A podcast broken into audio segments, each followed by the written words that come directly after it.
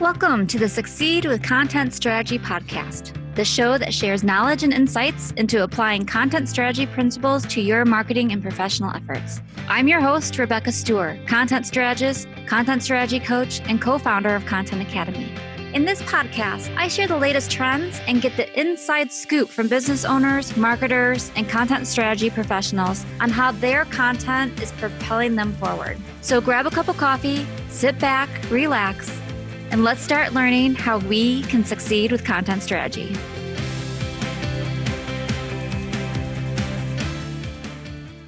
Hello, and welcome to episode 13 of the Succeed with Content Strategy podcast. I'm your host, Rebecca Stewart. So, I started my content strategy career at an academic medical center here in Chicago, Northwestern Memorial Hospital. It was amazing experience. It was a chance that I had to work with a user experience architect with a couple of tech guys, and we all worked together to develop content strategies, user experience, new websites that's going to help patients and caregivers get the information they need to get into the hospital to understand what kind of care that they needed to see if the hospital offered that information. So, because this type of content is so important, health information, it's always the number one searched topic Pew always says this is the number one search topic, healthcare. So my guest today is a woman who started at also at a different academic medical center as a writer who saw the need for hospitals and healthcare systems to become more publishing focused.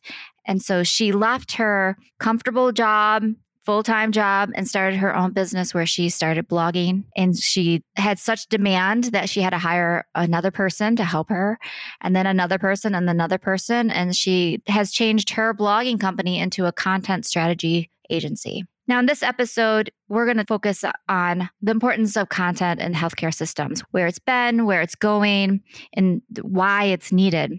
But you're going to get a bonus here because when you hear Kadisha she is so inspiring. She's going to tell her story about how she started, how she didn't know exactly what to do, how to do it, but she did it. So, this is going to be great if you're in the healthcare world, if you're a writer who wants to turn into a content strategist, you're an entrepreneur, just gives you some inspiration. So, enjoy the interview with Kadisha Thomas Smith and learn about the importance of content in healthcare. My guest today is Kadisha Thomas Smith. Kadisha is the CEO and founder of Care Content, which is here in Chicago. And I first met Kadisha back in 2013 with an introduction from Jim Jacoby, who I interviewed the last episode, Kadisha, when I met her, was starting a company, had just left academic medical center here in Chicago and started writing blogs for healthcare. And so she's grown her business where she has content developers on her staff. She has project manager and she has turned her business from a blogging business into a content strategy agency. And she has just really evolved and grown because she saw the need of content in healthcare. So, without further ado, I'd like to welcome Kadisha. Thank you. It's great to have you on. It is fun. We met just in passing. What was that? Six years ago? Yeah, probably. And we reconnected because Kadisha was, and we'll get into this, working with some hospitals. And they said, Hey, we need a website redesign. Would you help us? And so she said, Hey, I need my team to learn about content strategy. So she contacted me and I went and did a 10 week program training her team of how to be content strategist. Mm-hmm. Kadisha, I'd love for you to share with the audience your story before we get into the details here. Yeah. So I started out, I've always had an interest in health related content. I think I knew when I was like a teenager that's the direction I wanted to go career wise. I used to like read the women's health magazines and mark them up and, you know, highlight what I would change. And then uh, I had a teacher in high school that told me, you know, people get paid to do that. And that's when I decided I wanted to study journalism. and I thought I wanted to go work for a women's magazine in New York. And I went and worked for magazines in New York and I did not like it. So I, I wanted to figure out a different way that I could use this interest in healthcare and this talent for writing about it in a different way. So I, I kind of took a break from the career track and just did some traveling. I went to grad school. And when I came back, I became an editor at an academic medical center. And even though I didn't like the, you know, the corporate work environment, I saw that this medical center was pumping out as much content as any magazine.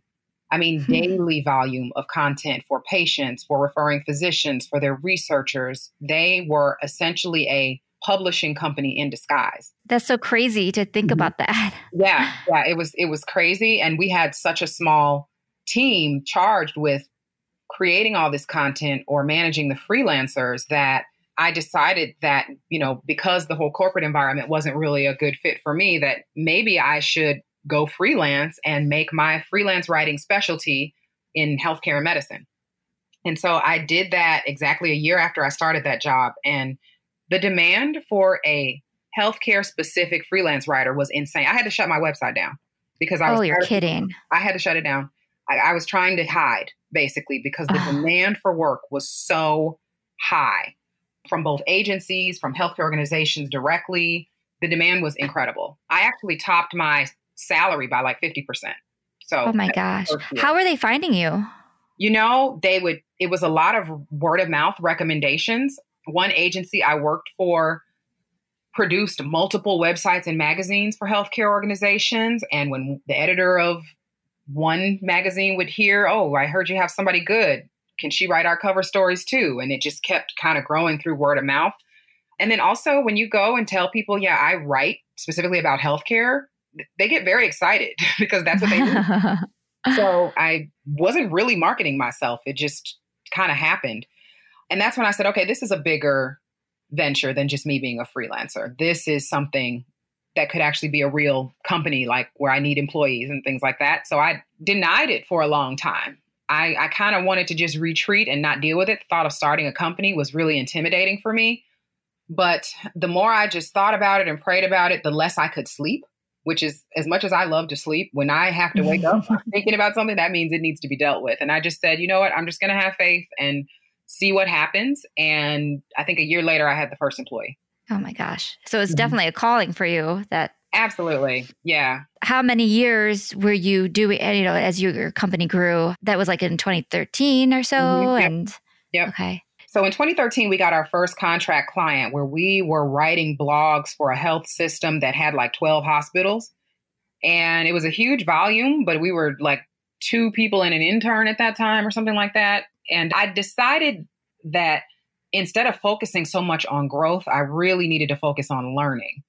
I am, you know, mm-hmm. business was not in my background. I did not study it. I have no experience with it. And I think the, you know, the learning curve is very steep when you're starting a business or when you're going from being the, the service provider to the business owner. So, you know, we didn't aggressively pursue other clients for the first year or two. I just really wanted to find clients that understood where we were at and that this, you know, publishing content regularly was new for the industry as well. So there weren't best practices established. There was just, you know, people trying to figure it out. And, you know, I was able to convince a couple clients to help, you know, let us help you figure it out because we're figuring it out too. And that was really great because we didn't come to these clients with, you know, the established protocols and methods that a lot of other agencies had. We were ready to learn and ready to take on fresh approaches and we had no allegiance to any method. We could we would do whatever worked. So, yeah, so it's so refreshing to be able to you know, just say, we don't know if this is the right way, but we're going to try it. Mm-hmm. And we're going to try it because we think this will work. But if it mm-hmm. doesn't, we'll figure it out. Yeah, absolutely. So since 2013, 2012, you're seeing this need of hospitals, healthcare systems needing content. How have you seen this evolve? I mean, you're seeing it firsthand because they're coming to you about websites now. So yeah. what what are you seeing in this healthcare space from a content perspective? I think I have seen that content strategy and being a content strategist, it makes you pretty much the top dog of digital engagement. So when you think about all of the different brains that go into producing content for a healthcare audience online, you have graphic designers, you have UX designers, you have content strategists, you have content writers and editors. The content strategist sits very much at the epicenter of all of that. And I wasn't I didn't I wasn't ready for that. So the first client where you know we we started doing blogs and they would just kind of place orders you know we need this we need this we weren't really their strategic partner But the next mm. client we got needed a strategic partner because they wanted to reach an audience. And they said, How do we reach this audience? So when they ask you that, you officially become their content strategist. And I kind of just pulled together a plan myself. I did the discovery interviews because learning from journalism, you always want to talk to people. So, who do I need to talk to to understand what your real needs are? And I put together a content strategy for how they could reach this audience. It was a, a patient audience, a very niche patient audience. And they really liked it. But then I realized that to pull this off, everyone needed to kind of come to me for answers. The web developers wanted to know what to do when they came to me. The graphic mm-hmm. designers wanted to know what to do when they came to me. The writers, everybody. And I was like, okay, am I really running this? I just wanted to put out some ideas. Yeah. But that was how I realized that, you know, if you are going to produce content for a healthcare audience where you want them to take an action or you want them to engage, you really have to have content strategy at the very center of it sort of driving everything behind it. It's just music to my ears to hear that. So many things that you said. One thing was you just started doing it where you didn't think of yourself as a content strategist. And that's one of the things I preach to people is you don't have to be a content strategist to do content strategy. Mm-hmm. You know, you may be saying, well, I do this already. This is the type of things I do. But so there's that. But then I loved that you mentioned that there's content strategy of understanding how to reach people, uh, understanding your audience, your message, your voice and tone. But then it's that next step of working with the visual designer, the tech people, you know, yeah. all of that. And so that's that next step of yeah. you, everything that you have to learn from a con- like content is just the elephant in the room, right? Yeah. And it is the crux of that. And even when I think back to my time at the academic medical center, the reason we were so overworked with producing all this content is because we didn't have a strategy.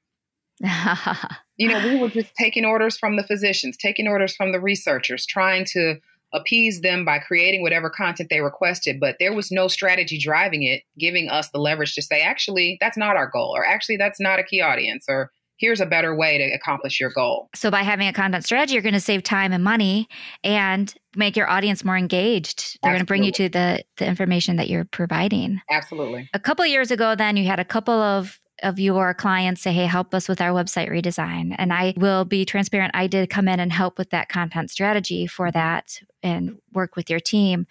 So during that experience, with the content strategy, designing the sites, and now you've launched those. What are you seeing now with healthcare systems as you work with them of how do you stay engaged with them and how how is the content still the main focus? Uh, you know, it it is how they talk to their audiences. I am one of those people that, you know, I understand that traditional marketing is still a viable method to talk to your audience, but I, I think that any traditional marketing tactic should be driving people to your, your web content because you can't expect people to convert off of a billboard. Right. But you can expect that billboard to drive them to the section of your website where they'll get more information and then make a decision about, you know, signing up for the event or making an appointment. So content is how you talk to your audience. It is how you have a conversation and how you interact with them. People have been conditioned to expect content that speaks directly to them. Even when you think about more consumer type content like Netflix, for example. Netflix, the reason people sit and binge watch on Netflix is because they are serving up content that you want and it's so compelling you can't get off the couch. I think people are being conditioned to expect the brands and the organizations that they interact with to give them content that's relevant to them. And I think in hospitals, particularly, I think hospitals have a moral obligation to give people content that helps them. It is not a nice to have. And honestly, it's a marketing tool, but that's a second priority. There is a moral obligation for hospitals to educate people about the diagnosis, about the treatments, about the experience you're going to have. Because often hospitals are giving people bad news and they're giving people life changing news. And you have a moral responsibility to educate them about that, even when they're not in your four walls. Right. It's like content for good. Exactly. Well, okay. So now you going back to you felt like the hospital that you worked at was publishing. Now that's an academic medical center that has the money to pay people who have the skills to do that. But mm-hmm. what are you seeing in hospitals? Do hospitals have the staff who can manage this content? You know a few years ago i would say no. I would say th- four years ago four or five years ago hospitals would talk about how they only had two or three people working on the entire website and one of them was a technical webmaster who could not and should not be writing. Um, right. and, then, and then I would say over the last four years, you're starting to hear hospitals having content marketing directors and digital engagement directors, and they're starting to dedicate more of their human resources to content. So I would say it's grown over the, you know, the the presence of content focused teams in the healthcare space in house have grown. Uh, I'm really glad to see that because it shows that they now understand that it's a priority. And how then do they work with you? They work What's, with us when they realize they can't do it all. They they realize that I mean they they still don't want to become publishers. They don't want to have a newsroom in the hospital cranking out content. Many you have some organizations like you know Advocate Aurora Health that have become you know essentially newsrooms, but not every hospital has that a desire. Not every hospital has the budget for that. But again, the obligation is still the same. So when they come to us, it's because they have people in house who have taken the pulse of what is needed, but they don't have the internal bandwidth to execute.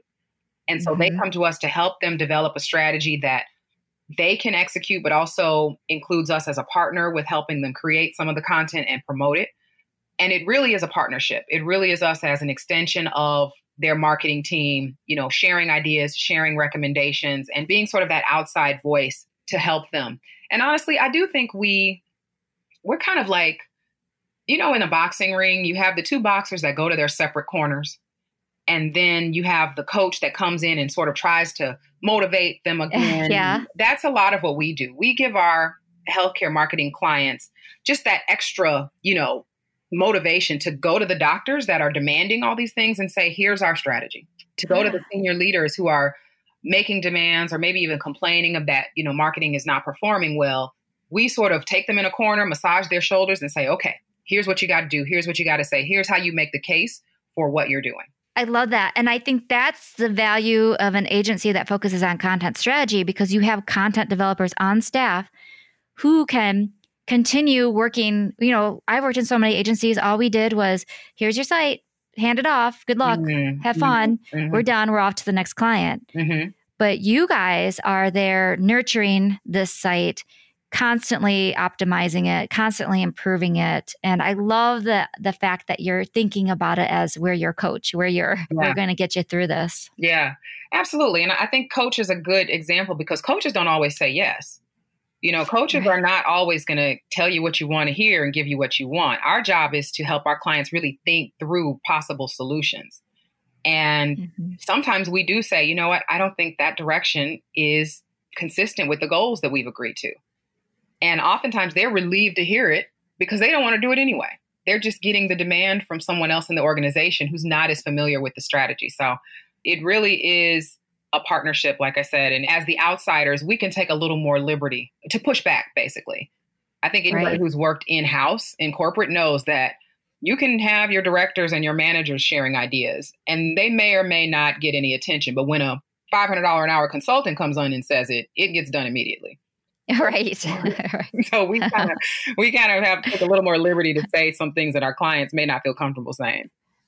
Money talks. Oh, yeah. so, what are you seeing in the fu- in the near future for healthcare? Where do you see it going from a content perspective? Of how is that changing, and what's the ne- what's the next big thing? Yeah, I see. Actually, I'm going to give a scenic route type explanation, but I, I really see patient experience becoming more and more prevalent uh, a more prevalent priority in hospitals. You're seeing like chief patient experience officer. You're seeing more human resources dedicated to patient experience, I do think in the future people are going to start to consider the website a patient experience factor. And mm-hmm. I don't mm-hmm. know what this means for the marketing team. I don't know if you're going to start to see patient experience people talking to the marketing team more, but right now they're pretty, pretty split. Patient experience is separate, digital marketing is separate. But I, I see those two coming more closely under one umbrella, maybe not totally converging, but I see them becoming more closely related and playing off of each other because as the patient experience person is getting feedback and seeing how the experience is for people coming into the healthcare organization, they're going to be relaying that information to the digital marketing team so that it can be conveyed on the website. So I see those coming together. I also see user experience and content strategy coming together in one brain. I don't think they're going to be two different positions anymore. Right now, UX designers, the traditional thought of is, you know, this person is looking at the the layout of the website, you know, are the buttons easy to find? You know, is the navigation easy to follow? Kind of technical things and maybe even more design related things. I think in order to be a successful UX designer, you're going to have to know content and you're going to have to know how to position content so that it can be found, so that people will easily act on it, so they know what to do next. So I see those two coming together in one brain as well. I 100% agree that user experience people need to understand that. Mm-hmm. And when I tell my students who want to become content strategists, I say, we're here to serve the UX team to let them know what kind of content's needed for you to design this. Mm-hmm. So so you know if there's 20 patient education articles versus 2000 mm-hmm. that makes a difference yep. so we'll we need to tell you that and and i think you're right that there are for the smaller agencies and sometimes you don't have the luxury of having two separate people so yeah. And vice versa. Content strategists need to understand UX a little bit more. Absolutely. And I think you're right about, too, the one of the things when I worked in the hospital, academic medical center, is before we started the website, we were so, even within the marketing team, we were all so siloed because mm. that's how it, it worked that way. But when you are working on a website where you're gathering all of this content, those silos have to be broken down and people have to across the aisle have to talk to each other. So I think that's, I'm so glad you said that for those healthcare professionals who are out there, those C- CMOs out there designing their teams, thinking about it that way is yep. so important. I would love to see marketing teams include sort of a patient experience researcher or somebody whose job is to just roam around the health system and try to find gaps in the patient experience, try to find hiccups in the patient experience, and take that information back to both the senior leaders and the marketing team to figure out how to fix it. Because even if it's fixed in the hospital, people don't come to your front door first, they go to your website first. So they need to understand okay, what is this experience going to be like and manage those expectations for them first when they come to the website and then when they come in the actual door. Right. And that goes to because technology is letting us do things online mm-hmm. before we even have to go into the hospital. So mm-hmm. I think you're absolutely right. That is such a, I'm so glad that you said that. That is such an important thing to think about that experience before you even step in the door. Yep. Well, Kadisha, thank you so much for your insight into healthcare and content and sharing your story. It's so motivating.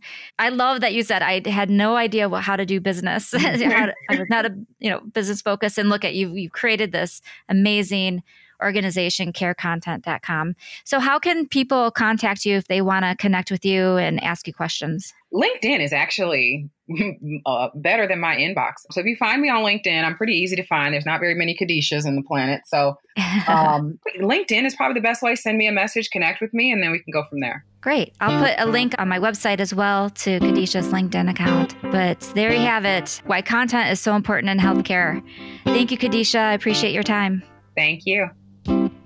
Hey everyone, I want to give a quick shout out and say thank you for listening to the podcast. Now that we have a few under our belt, I want to reach out to you and ask you what you're enjoying about this podcast, how it's helping you, and also what type of topics you'd love to hear. So please reach out to us. You can follow us on Facebook and Twitter, and our handle is at Succeed with Content Strategy. You can write a comment on our website, succeedwithcontentstrategy.com. And I also would like to invite to join our cohort. We're extending the free membership for another few months. So when you go to Succeed with Content Strategy on Facebook, look for the groups page and request to join. In there, we have marketers, writers, social media strategists, WordPress gurus who are having conversations about what's trending, what's frustrating, asking questions, giving ideas, and talking about their successes. So I invite you to continue the conversation through our social media channels and be a part of the team. So we're all here to learn from each other and make content strategy the key to our success. Thanks for listening. So there you have it. A huge thank you to Andrea Klunder and Edwin Ruiz at the Creative Imposter Studios for editing the Succeed with Content Strategy podcast. Please subscribe so you can hear more interviews from people who are succeeding with content strategy.